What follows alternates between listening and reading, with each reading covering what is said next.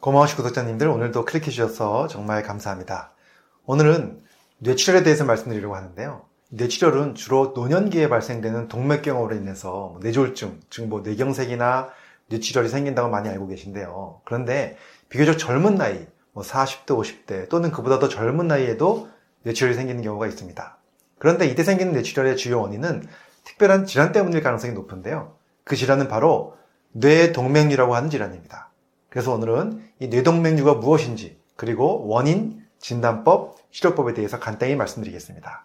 오늘 영상 끝까지 봐주시고요. 도움이 되셨다면 좋아요, 구독, 알림 설정 부탁드리겠습니다.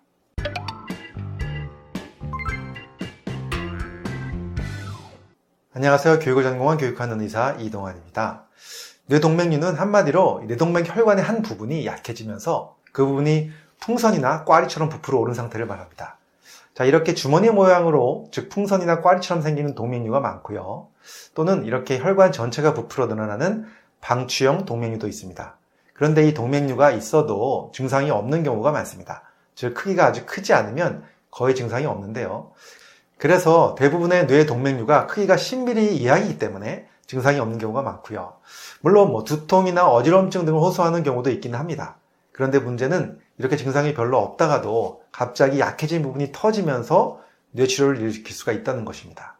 그렇게 되면 뇌출혈로 인한 증상이 나타나는데요. 아주 극심한 두통, 지금까지 처음 경험해본 아주 심한 두통, 벼락두통이라고도 하고요. 이러한 극심한 두통을 호소합니다.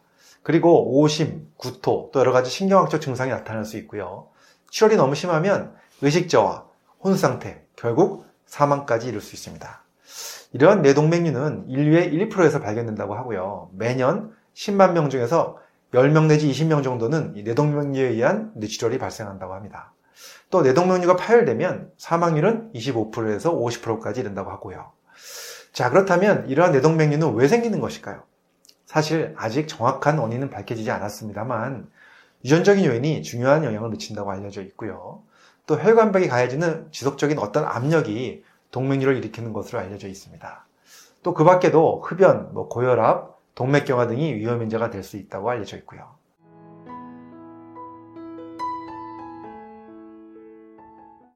자, 그렇다면 뇌동맥류가 현재 나에게 있는지 확인하는 방법은 무엇일까요? 그것은 뇌에 대한 검사를 해봐야만 알 수 있는데요. 뇌에 대한 CT나 MR 촬영을 해봐야 알 수 있습니다. 조영제를 사용해서 CT로 혈관을 촬영하는 방법으로 확인이 가능하고요. 또 MRA, 즉 MR을 활용한 혈관 촬영을 할 수 있는 방법도 있습니다. 이 MRA로도 90% 이상의 뇌동맥류 발견이 가능하다고 합니다. 그래서 우리가 종합검진을 받으실 때 나이가 중년 이상이라면 한 번쯤은 이러한 뇌동맥에 대한 검사를 해보는 것도 좋겠다는 생각이 듭니다. 사실 저도 아직 뇌혈관 촬영을 안 해봤는데요. 다음 검진 받을 때는 한번 같이 해보려고 합니다. 자, 그러면 만일 뇌동맥류가 발견이 되었다면 어떻게 해야 될까요? 사실 뇌동맥류가 있다고 모두 뇌출혈이 생기는 것은 아닙니다. 평생 파열이 안 된 상태에서 살아갈 수도 있죠. 그래서 당장 치료를 해야 하는지 아니면 그냥 좀 지켜보면서 추적 관찰을 해야 하는지를 결정해야 하는데요. 그 결정은 이 뇌동맥류의 위치나 또 모양, 크기 등을 잘 고려해서 신경외과 전문의 선생님과 충분히 상의하고 결정을 해야만 합니다. 그래서 만일 치료를 해야 하는 것으로 결정이 났다면 치료는 어떻게 하는 것일까요? 물론 직접 뇌수술을 통해서 이 동맥류 결부를 결찰하는 방법이 가장 확실합니다. 이것을 클립 결찰술이라고 하는데요. 그러나 뇌 수술 자체가 이 머리뼈를 열고 해야 하기 때문에 위험 부담이 있죠.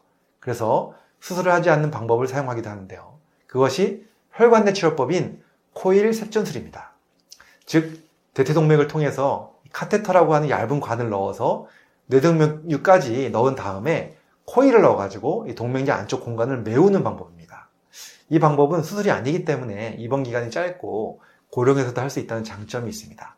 그런데 이 클립 결찰술과 혈관 내 치료법 두 가지 모두 각각의 장점과 단점이 있기 때문에 이 둘 중 어떤 치료 방법을 선택해야 할지는 환자의 상태에 따라서 달라집니다. 그렇기 때문에 반드시 신경외과 전문의 선생님과 충분히 상의하고 선택해야 할 것 같습니다. 자, 오늘은 이 뇌동맥류에 대한 말씀을 드렸는데요. 우리 모두 이 뇌동맥류의 예방을 위해서 늘 건강한 생활 습관이 필요할 것 같고요. 또 조기 진단을 위해서 검사를 받아보시는 것도 아주 중요할 것 같습니다. 오늘도 여러분들 건강한 하루 되시기 바랍니다. 감사합니다.